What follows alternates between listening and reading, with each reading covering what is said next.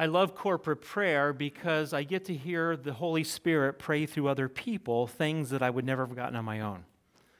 It's great to sit in front of my fireplace every morning and pray. I love that time alone, but there's something when I'm in the corporate setting that someone will pray something that grabs your heart. I pray every Tuesday and Wednesday morning at 6 o'clock with two different groups of people.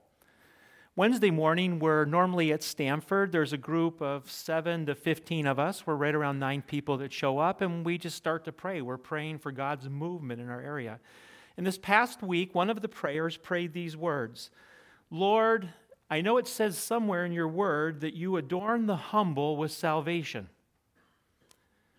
You know those moments when God's word grabs you? It grabbed me.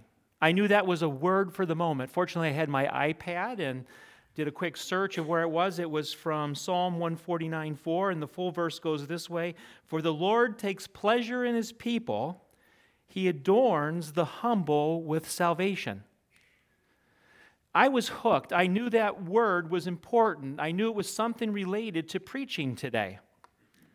So my antennas were up, and I went home. And as I was getting into my home and getting ready to start into the day fully, I received a text from my daughter Linnea, and she said, "Dad, have you seen Uriah's coat? He left it here last week. It's a blue vest." And I said, "I haven't, but I'll look in the closet."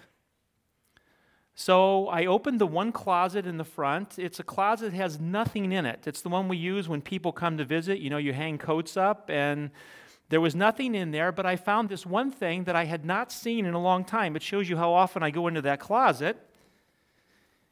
It was my Letterman's jacket from college. Now, some of you are so young, I have to explain what a Letterman's jacket is. Uh, when you were in college and played athletics, actually, you get it in high school. If you go to Strongsville, Ohio today, in the bedroom that I grew up in, I think there's a green one that says Strongsville Mustangs on it. Um, when you played a sport, you got this jacket that you got to wear, and it said something about your identity. Now, I want you to know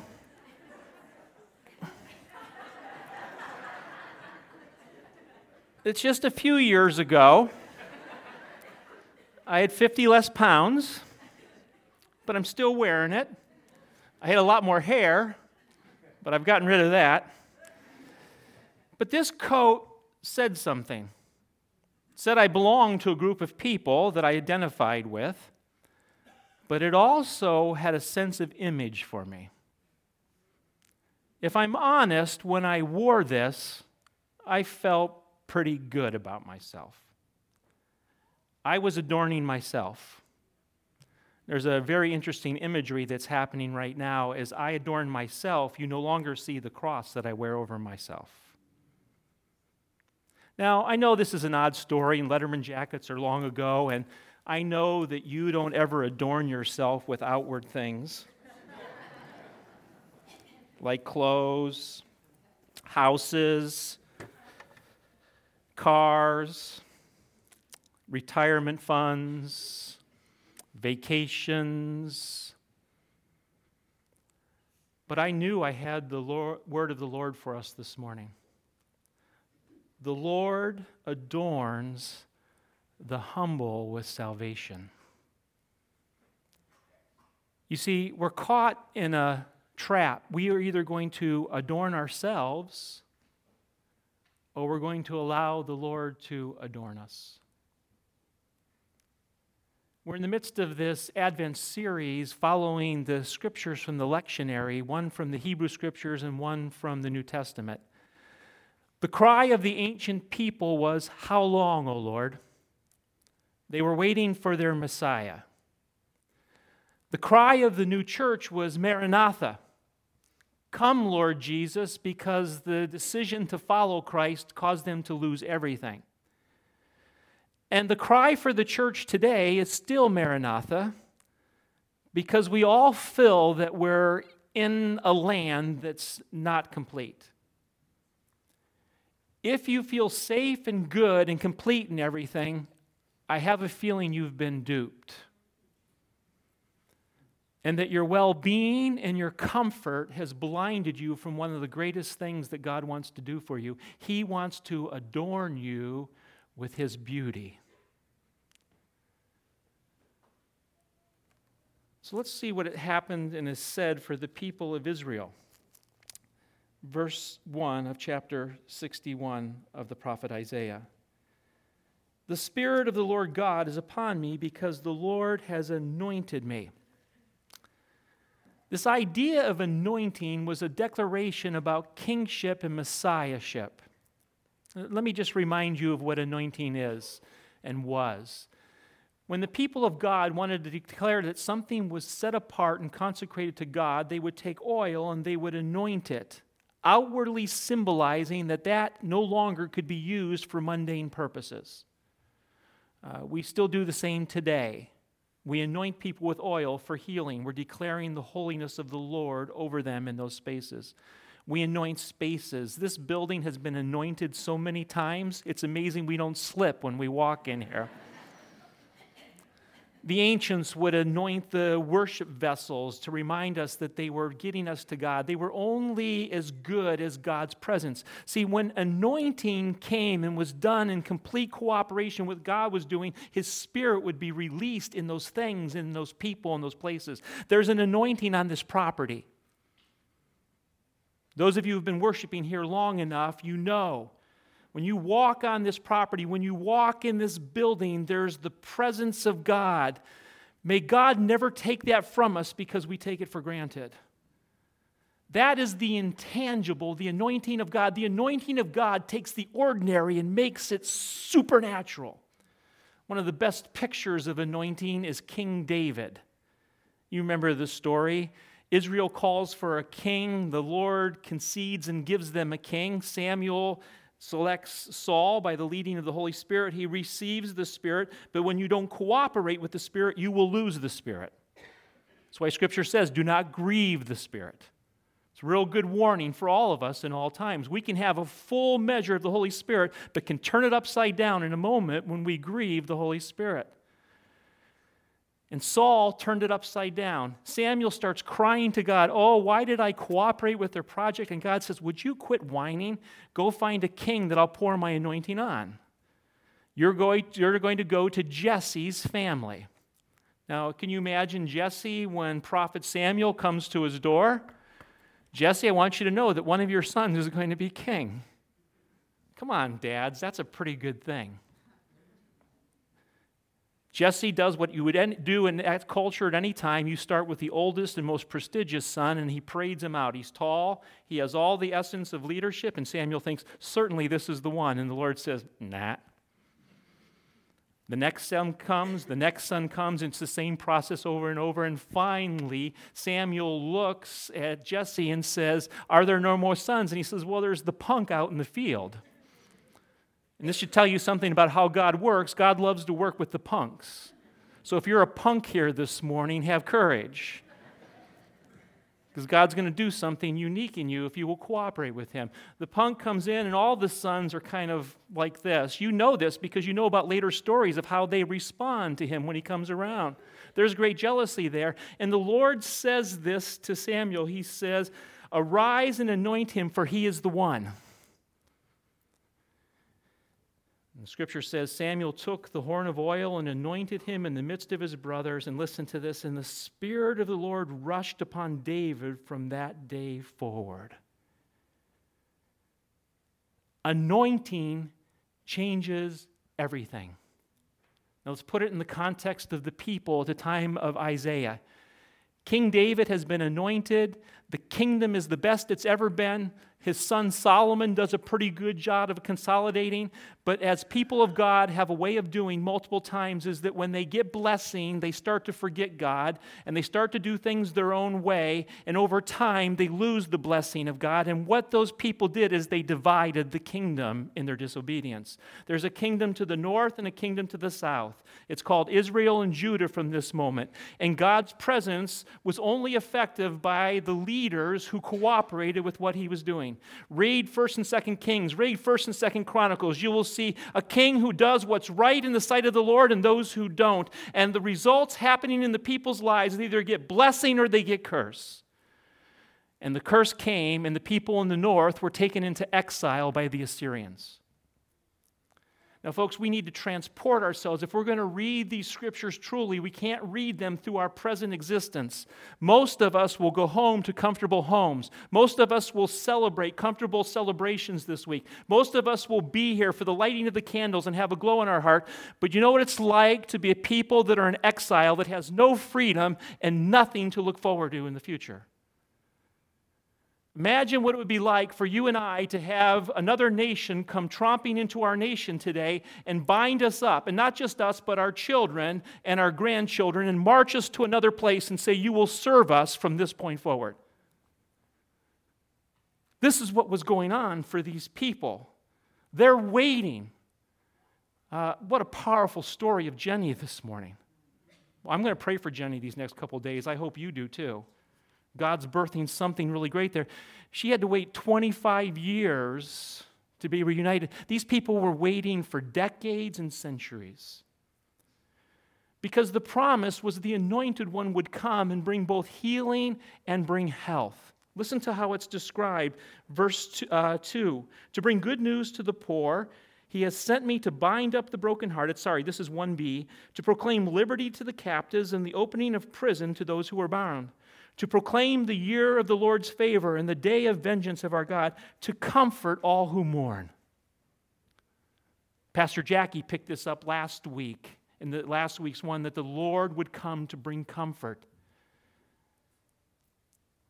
The people were waiting for it. But it wasn't just a rescue and a healing back into relationship. God had something of restoration for them. He was going to adorn them. Listen to how the text goes on to give them, those who mourn, the beautiful headdress instead of ashes, the oil of gladness instead of mourning, the garment of praise instead of a faint spirit. When you're in exile, you're not thinking about your headdress. This is all language of marriage. When you're in exile, you're fasting and there's ashes on your head. And what God is saying, I'm going to exchange your fasting and your sorrow and repentance, and I'm going to give you a beautiful headdress. I'm going to adorn you. I'm going to give you exactly what you need.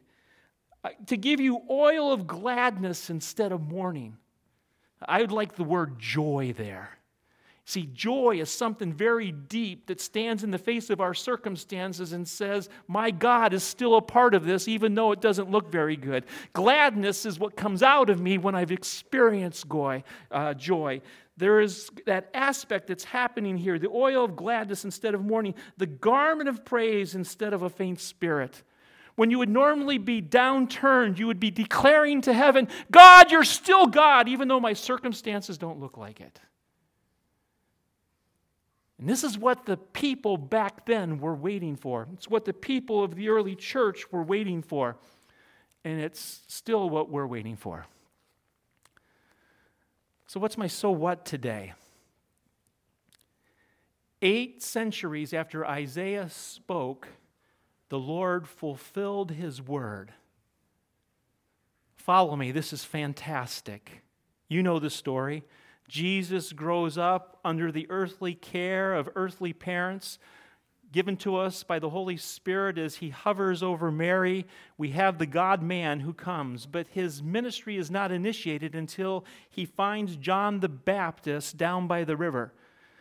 He enters into baptism, and in that moment, this heaven is parted, and a dove, what was like a dove from heaven, comes and descends on him, the Spirit of God Jesus, the ordinary person, becomes Jesus, the Holy Spirit filled person in this moment. And the Father declares from heaven, This is my Son in whom I am well pleased and I love. Jesus' ministry is launched. He goes off into the wilderness to be tempted by Satan for 40 days. The first Adam fails in temptation. The second Adam is victorious because the second Adam is preparing a better way. He begins his ministry. The scripture says he began going out in the power of the Holy Spirit. He healed the sick, he cast out demons. He said the kingdom of God was here. People began recognizing maybe this is the one promised from long ago. Maybe this is the one out of the spirit of David. Maybe this is the Messiah. And he goes back to his hometown of Nazareth. And as the visiting rabbi, which is interesting because he was not a trained rabbi, he would have grown up hearing the scriptures, but a visiting rabbi, they would ask you to read the scriptures for the day. Now, you got to transport yourself to really understand what's happening. Back then, they had ancient scrolls that were really big, so Jesus couldn't have come in and announced, hey, today we're going to read from Genesis 43. The scroll would have been opened. And what does Jesus open it to? Isaiah 61. And when he finishes reading it, he says this Today, this scripture has been fulfilled in your hearing. He announced the anointed one was there. Three years later, the anointed one would become the crucified one. Three days later, the crucified one would become the risen one. A few days later, he would become the exalted one. And we wait for this Jesus. He is here, ready to rescue us. Lord, would you pull the blinders off of any of us who are here this morning trying to think that we can rescue ourselves? Will you rescue us? Will you pull the blinders off of any of our family members who are out there wandering, who have not experienced your healing and your rescue? Would you release that this morning? Come on, Lord. Rescue us, but it's not just to rescue, He wants to restore. He wants to adorn you with His beauty. He wants to give you a headdress. He wants to anoint you with the oil of gladness. He's the one that wants to declare salvation over you.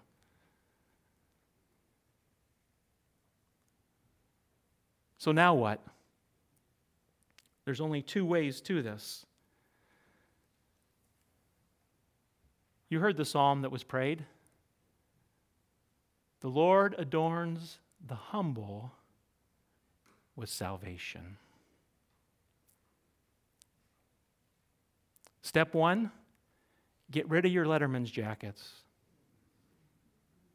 Seriously. Kill them. Kill them. Whatever you're putting your confidence in that gives you worth, kill it now. Your position, your projected image in the community, the power that you've been trusted in this life any of those things, kill them. I'm not saying quit adorning yourself with nice clothes. You look so much better when you dress nice, so please dress nice. but would you quit taking your identity in those things?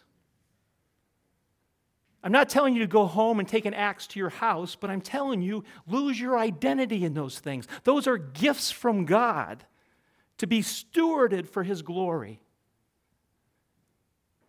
Do not take any worth in the things of this world. Die to those things. Because who does God adorn with salvation? And you have a choice. You can humble yourself, or God will help you. That's a good time to laugh.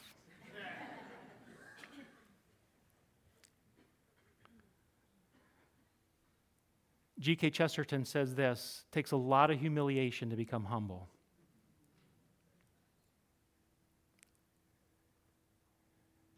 God loves me so much that he'll destroy what's good in me for the sake for me to get the better which is in him.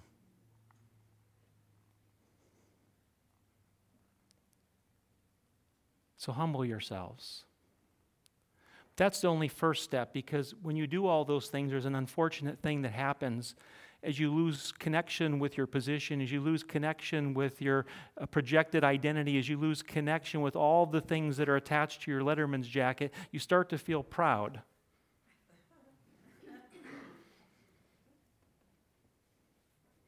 I should have got a loud amen on that one. So, how do we do it? By magnifying the Lord. That's what the title of this week's message was in the lectionary Magnify the Lord. You see, if I keep looking at myself to bring the things down and bring the things down, I'm going to stay connected to myself. But if I will magnify the Lord, what's it mean to magnify? Magnify is to make something bigger. Can you make God bigger?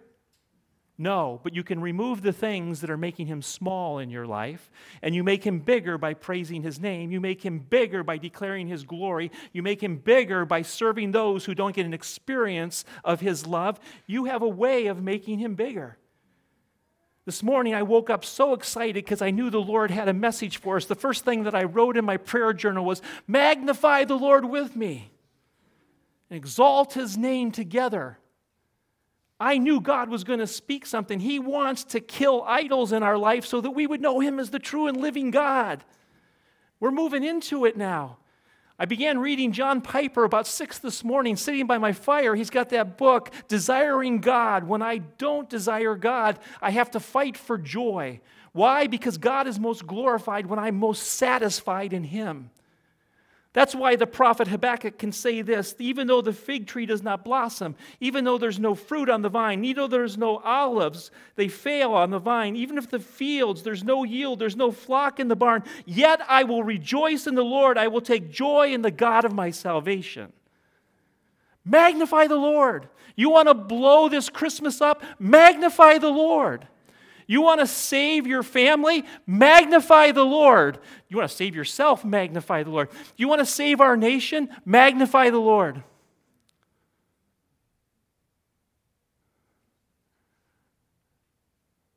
Folks, we're in trouble. We're in serious trouble. And you've had to endure me for 10 years, so you know I'm not a doomsday person. I'm a psycho utopian. I put that lettersman jacket on, and I can still feel myself faking a pass this way and coming in and scoring. I live in another world. You don't have a clue where my mind goes all the time. But we're in trouble. If the church does not magnify the Lord, there is no hope for us.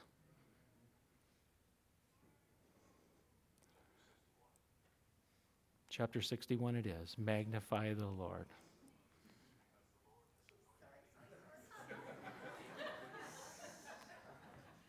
I think the Lord wants us to hear the scripture again.